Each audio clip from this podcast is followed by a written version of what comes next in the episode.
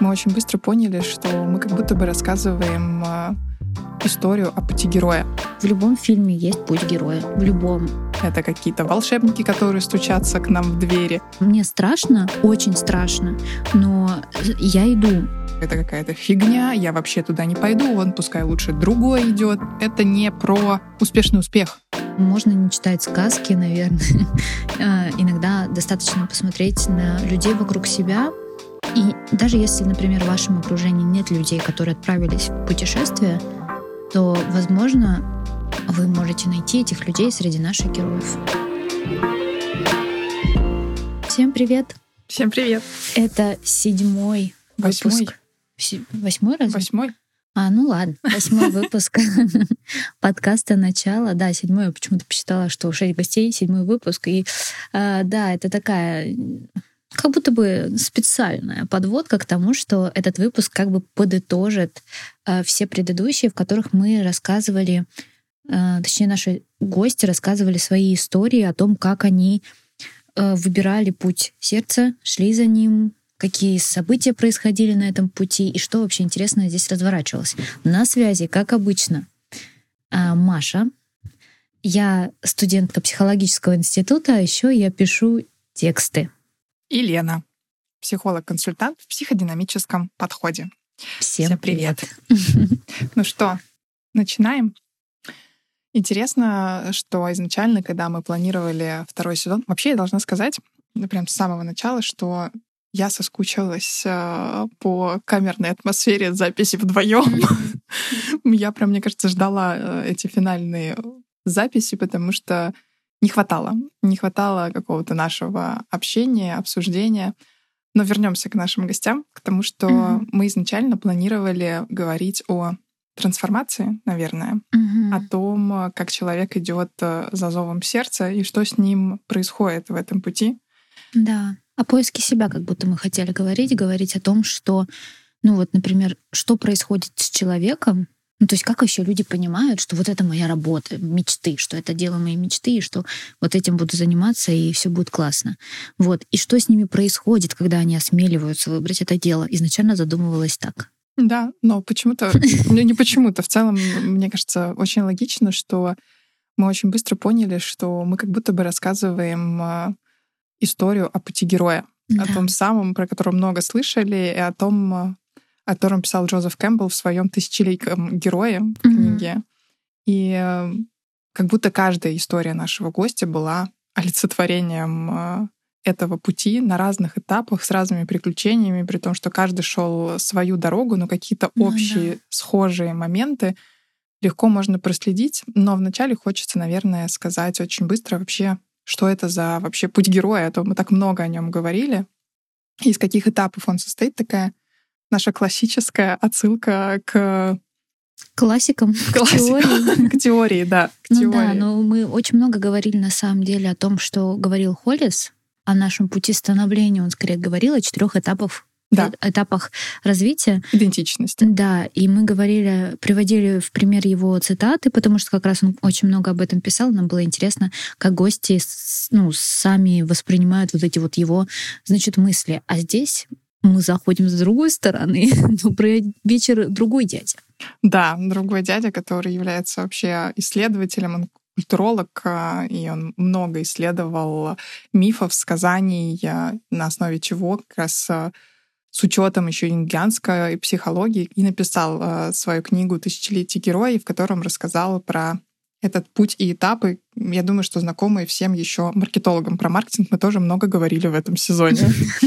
Это, по сути, тот путь, который многие используют для своих э, рекламных роликов, для продвижения продуктов. Более того, э, именно с Джозефом Кэмпбеллом э, Джордж Лукас советовался, когда писал свои Звездные войны и выстраивал всех своих персонажей и развитие сюжетов. По сути, это такие архетипические этапы, архетипические герои.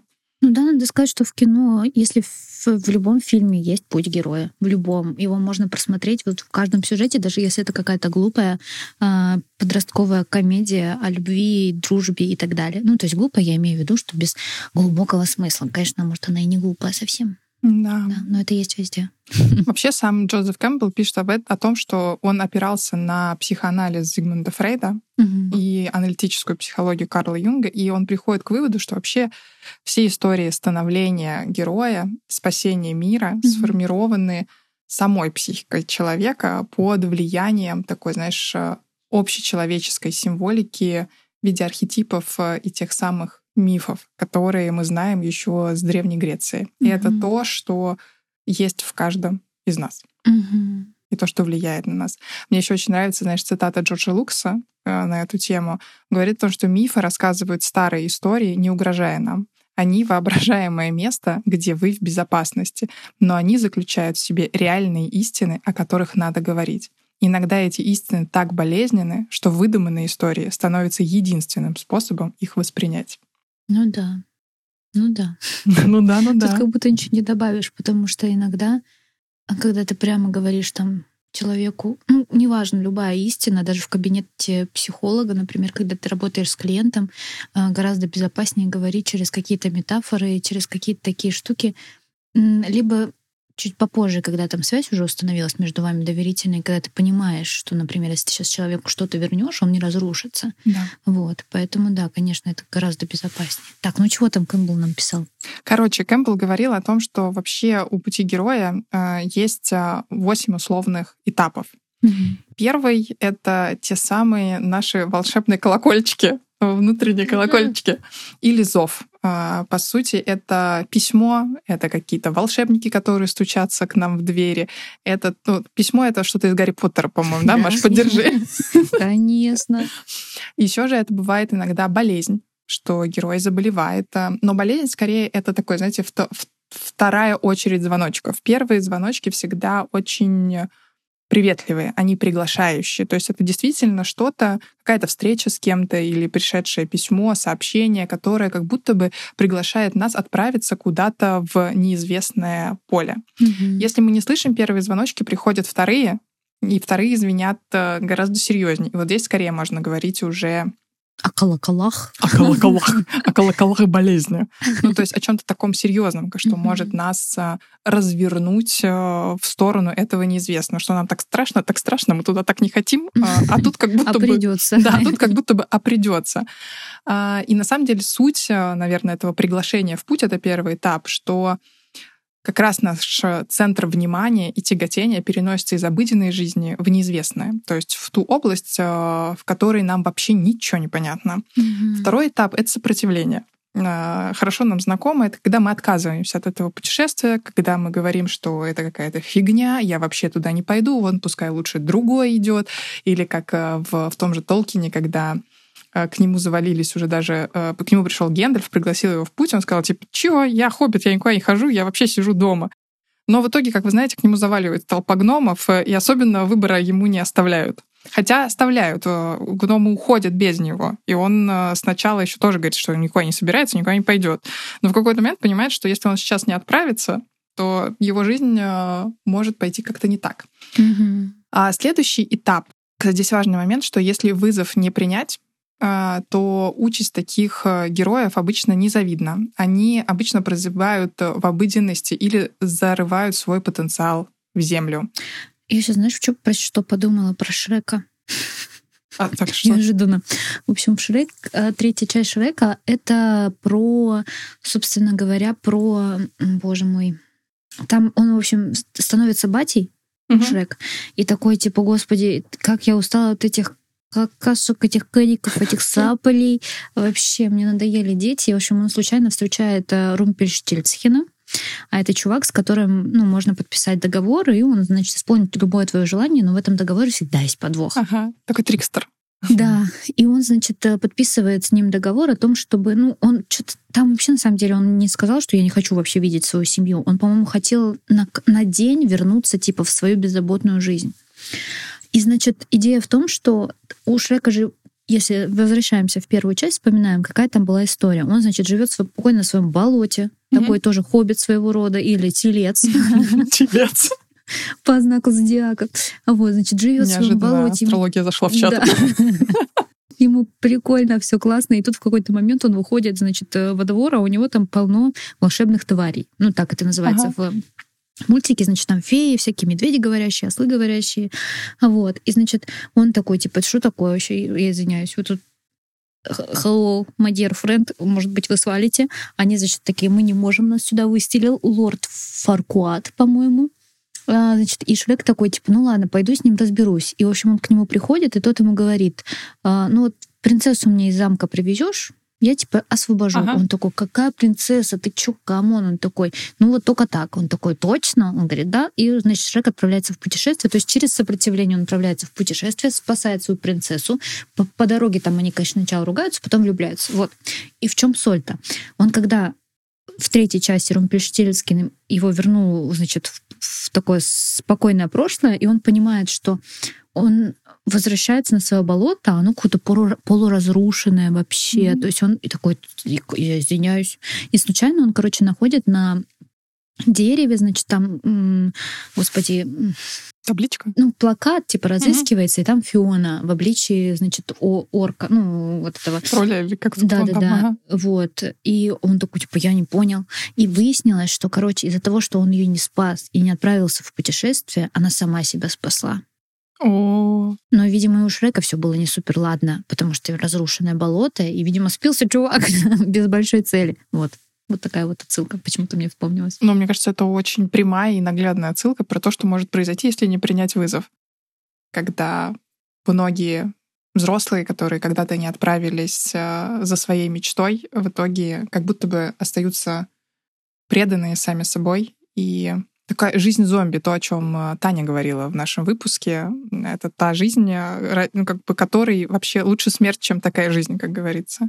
Ну да грустные. Ну, идем дальше. Угу. Третий этап, продолжая, кстати, это обретение союзника или помощника. Но кто-то говорит, что он появляется до четвертого этапа, кто-то говорит, что после. Такая сомнительная история. Но у Покэмбл вроде как у него это третий этап, что мы обретаем какого-то союзника или помощника. Если мы вспомним Шрека, он встречает осла. Ну да, он его как раз раньше встретил и не принял его, но потом все-таки со слом у них как раз завязалась дружба в да. этом путешествии. И здесь это может быть, кстати, от человека до вещи. Вообще без разницы. В, в русских сказках мы можем вспомнить всякие клубки, которые, красные нити. Следующий этап — это первая битва или порог. Ее по-другому называют. Это когда мы решаем э, пересечь как раз эту черту из, неиз... из известного в неизвестное, и здесь нас начинают соблазнять тем, чтобы мы остались. Мы встречаем стражника, любого символического абсолютно. Это может быть друг, это может быть знакомый, это может быть какой-то учитель, это могут быть наши родители, кстати, которые, или вообще социум в целом, который будет говорить нам, ты куда собрался? Сиди тихо. Сиди тихо. Ты вообще в своем уме? Ты у тебя жизнь нормальная, с тобой все в порядке. Да. Оставайся-ка ты так, как есть, ты куда идешь? Ты все потеряешь, э, и ничего хорошего тебя не ждет и не светит. И наша задача пройти этого стражника, mm-hmm. чтобы переступить порог. Не самый простой момент. Здесь, кстати, тоже многие а, обламываются. Или mm-hmm. остаются стоять. Это вот тоже такое сейчас состояние, когда ты на этом пороге прям ни туда и ни сюда. Ты вроде и обратно уже уйти не можешь, потому что ты понимаешь, что там та жизнь, которую ты не хочешь жить. И дальше пойти как будто бы не можешь, потому что так страшно, что ты прям вот стоишь на этом перепутье, и тебя шатает. В, в постоянном шторме, короче, находишься. Да. Но здесь, кстати, когда мы приступ, ну, как бы приступаем этот порог, мы впервые открываем э, для себя новые качества это вообще-то умение выдерживать неопределенность. Mm-hmm. Это такая толерантность а, к, к тому, что может быть по-разному. Мы понимаем, что, ого, оказывается, мы можем быть еще и слабыми, оказывается, мы можем с чем-то не справляться. Также мы начинаем как бы такой первый, э, первый мостик от того, что жизнь — это не всегда про комфорт и наслаждение, да а про Ой, то, что она может быть очень даже тяжелой, и там может быть страдание, но они несущие какой-то смысл и какую-то радость не неожиданно. То есть не сами страдания, я понимаю, что это может звучать достаточно тяжело э, для восприятия, но суть в том, что ты через какие-то преодоления себя э, находишь что-то гораздо более ценное. Я сейчас заземлю, э, расскажу историю одного из наших гостей, самых первых, Саши. И, наверное, это все как раз вот идея про то, что ты э, идешь, несмотря на страх, потому что вот этот mm-hmm. порог может быть, ну вот сам страх может быть этим порогом и тем, что тебя по сути не пускают, потому что, ну то есть тебе просто страшно. Есть такое выражение типа обсираюсь, но иду, потому что гораздо страшнее не пойти за этим интересом. Вот как раз тоже э, Таня про это говорила и э, Саша э, которая вот была в первом выпуске, она делилась недавно тем, что у нее был концерт в Александре, Александрийский театр. Да, угу. в Санкт-Петербурге. И это вообще-то нифига себе. То есть там собрали э, молодых артистов, э, певцов нового поколения таких, и, значит, представили их э, публике петербургской аристократии. А, да, и а, вот она как раз выпустила э, потом reels на тему того, что мне страшно, очень страшно, но я иду, ну, то есть несмотря на страх. И вот это вот как раз вот эта история, и, и награда вот за то, что она идет в этот страх, это там новые слушатели, новая сцена, новый уровень какая-то. Ну, Новое есть, ощущение себя. Да, новый опыт вообще-то. Вот. И, и это как раз про счастье. Ну, то есть тебе страшно, ты идешь, несмотря на этот страх, у тебя может все выступление, не знаю, быть потные ладошки, но ты такой, ёпарас, это я в Александринке сейчас, come on, это я. вот. И это приятно. И вот это как раз сочетание дискомфорта с невероятным счастьем. Да. И вообще считается, что это один из э, решающих моментов пути героя. Да. Переступить этот порог. Пятое точка — это столкновение с тенью, когда мы понимаем, что если до этого там на пороге еще у нас там идут какие-то всякие... Э, после порога у нас ждут все приключения, разные духи, разные гоблины, эм, как называются эти люди, которые высасывают радость в Гарри Поттере? Дементоры, да. Назгулы в «Властелине колец». Ну, в общем, мы сталкиваемся с разными демонами, с ними сражаемся, но мы все время думаем, что это вовне. То на пятом этапе мы начинаем осознавать, что, кажется, демоны живут и в нас. И вот пятый этап — это столкновение с тенью и понимание того, что мы разные. И, эм, по сути, нам нужно принять э, и хорошее, и плохое в нас самих. Шестой этап, э, и, ну, как бы на пятом этапе происходит такая интеграция тени, так называемая, да, когда мы это внутри принимаем. И про тень внимательно можно послушать в первом сезоне отдельный выпуск, мы про да, нее много там, там говорили. Очень подробно. Да. Следующий этап, это шестое, это как раз высшая точка испытания. По сути, это Кэмпбелл это называл столкновением с материнским и отцовским комплексом. Угу это столкновение с самыми нашими базовыми конфликтами, которые в нас происходят. Это такие главные антагонисты, mm-hmm. которых мы встречаем, или Big Boss, если мы говорим про игры. То вот мне почему-то кажется, что Волан-де-Морт — это Big Boss. Ну да, наверное, о Гарри Поттере вообще странно рассуждать в контексте одной книги, потому что, понятно, или там фильма, mm-hmm. понятно, потому что в конце, ну там в течение любого фильма он проходит определенный путь героя, можно рассмотреть как путь героя, но по факту, наверное, тут все-таки лучше смотреть его историю взросления, потому что и смотреть как бы в разрезе вот всего пути, условно, там mm-hmm. до его 16-летия, по-моему, или 16, 17 лет, он 17 лет ему часы подарили, точно. А, значит, в 17 лет он этим Волан-де-Мортом. То есть, наверное, это вот логичнее так смотреть. Ну да, Волан-де-Морт определенно точно Big Boss. Big Boss, да. И вот когда мы проходим Big Boss а, по сути, мы разрешаем эти внутренние конфликты, а, и это достаточно тяжело, может быть. И, наверное, мы научаемся видеть вообще не только себя и людей вокруг, а в целом постигаем в этот момент мировые законы, такие законы мира. А, следующий этап — это награда которую мы, естественно, получаем э, по итогу этих сражений. И это что-то очень личное и что-то очень важное для самости. То есть это не буквальное. Э, ну, то есть в сказках, естественно, это всегда показано очень буквально, какой-то приз, какая-то награда. Но в целом это что-то, что отражает наше преображение, нашу трансформацию, то, как мы изменились. Ну, кстати, в Гарри Поттере это было бы вот как раз в финальном фильме. Он э, заполучил все три дара смерти. Угу. То есть он как будто мог бы стать повелителем смерти, и значит, если бы он их сохранил, по сути, он бы стал таким же, как Волан-де-Морт. Mm-hmm. Он же, там же идея в том, что они как бы как часть одного целого, там, ну, в конце выясняется. А вот. И по сути, он, они оба как бы такие, на самом деле, как это сказать, великие волшебники. У них даже mm-hmm. палочки-близнецы. Вот. И, но идея это в чем? Что вот он в фильме там немножко по-другому, а в книге идея в том, что он становится обладателем трех даров смерти, то есть мантия невидимка, воскрешающий камень и бузинная палочка. И, короче, в конце он решает оставить себе только тот дар, который ему изначально принадлежал, там его папе. Это мантию-невидимку. То есть она не награждает какой-то безусловной силой, но она защищает. А бузинную палочку он, ну вот в, в книге он ее возвращает в могилу Дамблдора, угу. а в фильме он ее ломает. То есть он говорит, я не хочу быть самым сильным. Я хочу быть собой. И в книге он восстанавливает этой бузинной палочкой свою палочку старую. То есть он возвращает себе свою какую-то личину, которую он получил в детстве.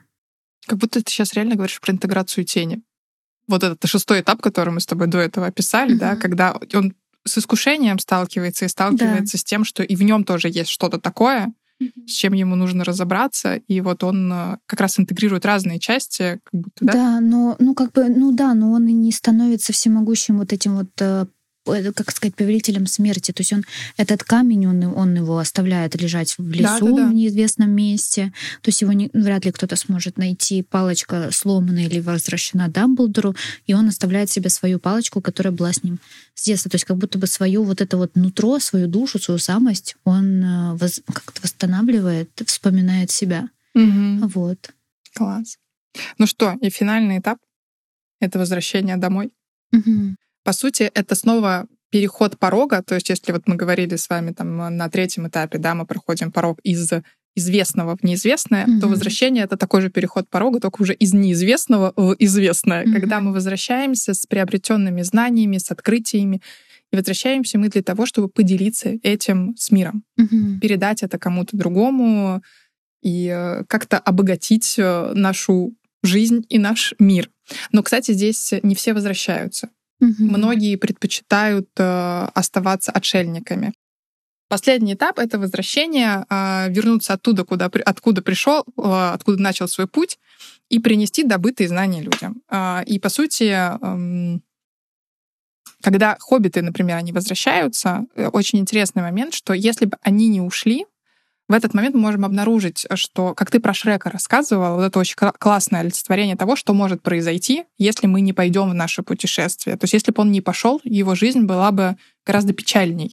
Ну да, там почему-то тут разрушенное болото. Но ну, там все вообще велось к тому, что дальше сделали бы так, что он даже и не родился. Да, вот у хоббитов то же самое получается, потому что если бы они не отправились в это путешествие, не обрели бы свои способности, знания, навыки, по сути, они возвращаются в разрушенный э, хоббит-шир. И хоббит-шир захвачен орками. Mm. То есть э, и они спасают хоббит-шир. Они возвращаются и спасают, освобождают его. И если бы они не пошли, они бы точно так же были бы в плену, и они бы остались в разрушенном месте. Да, интересно. Я знаешь, про что думаю? Про путь психолога. О, интересно. У меня пришла, ну, я могу, наверное, своим примером поделиться, потому что, ну, давайте так э, еще раз вернемся к истине, а, которая ни для кого не секрет. На психолога не идут учиться просто так, каждый идет из своего запроса. И я вот думаю, что э, часто может быть так, что когда ты, ну, то есть ты идешь учиться, чтобы найти ответы. Ты начинаешь находить все больше ответов, которые если ты до этого их не находил и не знал, ну, то есть для тебя это что-то новое сейчас открывается, то, то это может каким-то образом тебя, ну, как бы расшатать, условно. Угу. И ты такой, типа, привет, кризис. И ты проходишь это, ну, в моей, в моем, наверное, случае было так, что я, ну, я не пришла в кризис в момент э, учебы, то есть этот кризис уже тянулся какое-то время, и получилось так, что вот, вот эта учеба, она как будто бы чуть-чуть эту болячку вскрыла посильнее. Вот. И уже не получилось от нее прятать нос. Э, и типа, я ничего не вижу, все хорошо. Вот. И начинается учеба, и, собственно говоря, э, ну, то есть ты чуть больше начинаешь видеть. И, условно, проходя этот путь, а, ну, условно, доходя его там до конца, да, то есть открывая какие-то для себя истины, ты потом возвращаешься с этими истинами к людям. Ну, то есть помогаешь другим героям пройти их путь. Вот, наверное, как-то так, какая-то такая у меня идея родилась. Красота какая. В нашем последнем подкасте с Таней, когда ты сказала, что как все так совпало, что мы говорим о пути героя. Таня была церемония на путь героя, и что ты сказала, что типа ее красоты людям, ну, этому миру нужны герои. И я вспомнила тогда про цитату э, Луиджи Зоя, э, и я ее сейчас э, принесла, Давай. чтобы ее процитировать. Он пишет о том, что в нашем веке психоанализ породил скромных героев внутренней борьбы, пациентов-аналитика. Они выздоравливают не от того, что согласно стереотипу им удается понять причины их страданий, а тогда, когда они могут рассказать о них правду, а не голливудскую историю. Мгм. И вот почему-то я подумала, что это прям очень классная цитата об истинном пути героя, что это не про успешный успех, Мгм. это что-то про личностную трансформацию и про то, что нам действительно нужны герои, и смотрите, сколько их э, породил психоанализ. Это да, но на самом деле я еще думаю, что это еще вот эта цитата, по сути, это про наши э, истории Да. в этом сезоне, потому что нам было важно, наверное, мы выбирали гостей, и мы думали о том, что важно найти таких людей, которые не будут говорить о том, что я проснулся, сделал э, дыхательную практику, не знаю, позанимался йогой, и мне упал миллион на счет.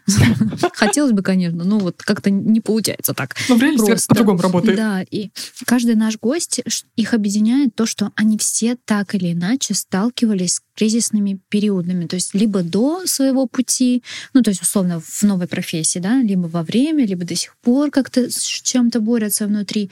И это их объединяет. Они говорят о том, что это страшно, это неудобно, это непросто, это, на это нужно время, на это нужна смелость, на это нужна а, какая-то безопасность, ну, условно, подготовленность, да, какая-то подготовленная база.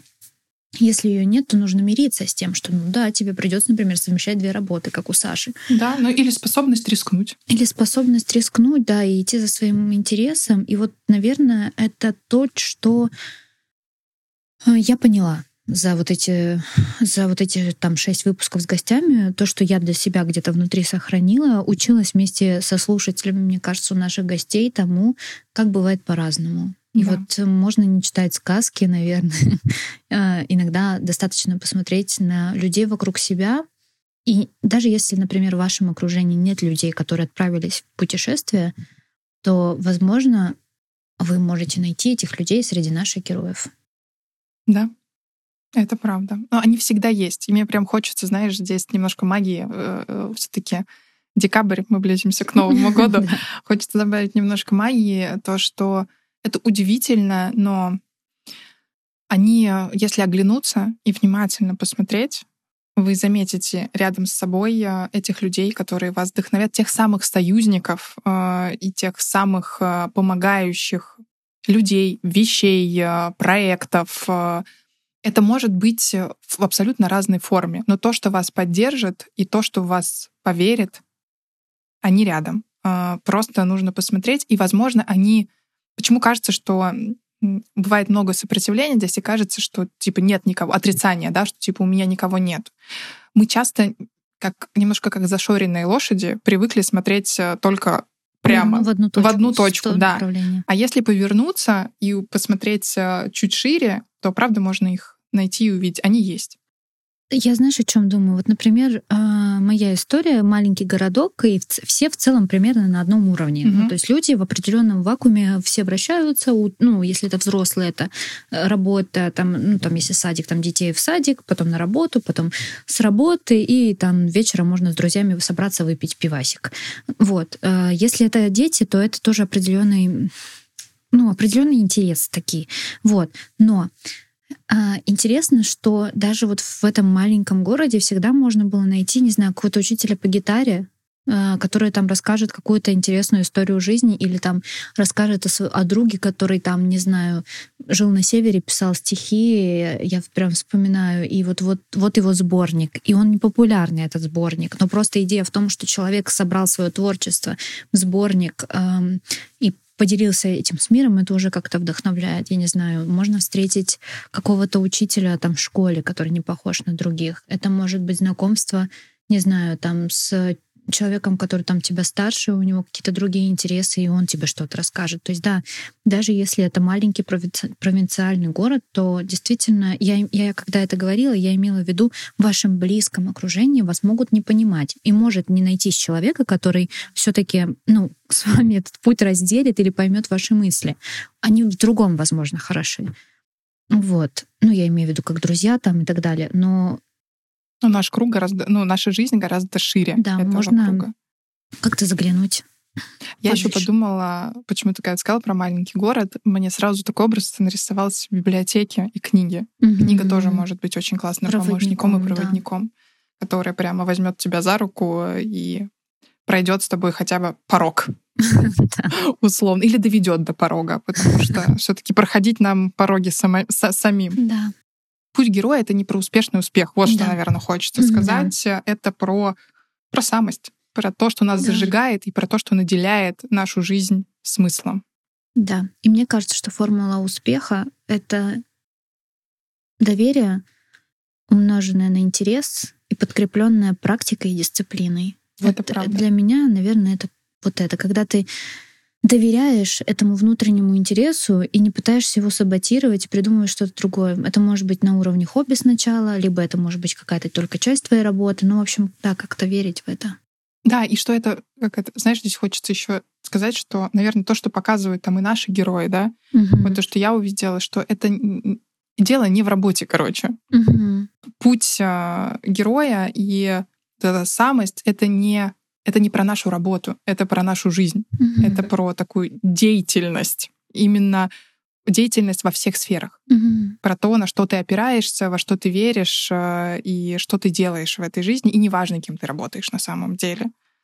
Главное, чтобы ты понимал, зачем тебе это, и получал от этого удовлетворение, наверное. Потому что хочется сказать удовольствие, но удовольствие такое слово коварное. Все слова коварные. Говорить вообще очень сложно, потому что э, слова, каждый воспринимает одно и то же слово настолько по-разному, что бывает непросто. Особенно, когда говоришь о какой-то глубинной психологии, когда говоришь о чувствах, о каких-то таких вещах, которые нельзя пощупать. Бывает э, здесь очень непросто. Ну что, я думаю, что мы в целом раскрыли и наших героев, и их пути, и вообще по Кэмпбеллу история. Наверное, мне по Кэмпбеллу как будто бы еще хочется какую-то иллюстрацию прикрепить. Возможно, мы как раз на этой неделе ее выложим до или после подкаста. Вы ее увидите обязательно, потому что очень хочется это еще проиллюстрировать. И, наверное, на этом все. А, все. У меня все. Да, я думаю, что да, а, на этом все. Единственное, что, знаешь, хочется в конце сказать, что на, на примере, во-первых, еще раз хочется сказать спасибо всем нашим героям за да. то, что они пришли, за то, что они нам доверились, а, за то, что они разделили а, с нами свой путь. И очень многие говорили нам потом о том, что для них это было каким-то очень полезным процессом, потому что удалось э, как будто бы заново посмотреть на свою жизнь и увидеть, как оно складывалось, и самим немножко так э, приятно удивиться и заметить какие-то вещи, как одно проистекало в другое. Ну да. И это было очень здорово. И сказать о том, что вы можете увидеть, что каждый этот путь, в них могут быть очень похожие этапы. Mm-hmm. Их, правда, путь похож на путь героя но у каждого он свой, и каждый его шел абсолютно по-своему. И комбинация последовательности этапов э, вообще абсолютно непредсказуема и уникальна. И, наверное, что пройти свой путь можно только самому, отправившись да. вслед э, за зовом, и результат в конце каждого может сильно удивить. Да. Ну что, Вперед в путешествие и до встречи в заключительном выпуске э, второго сезона. Всем пока. Пока-пока.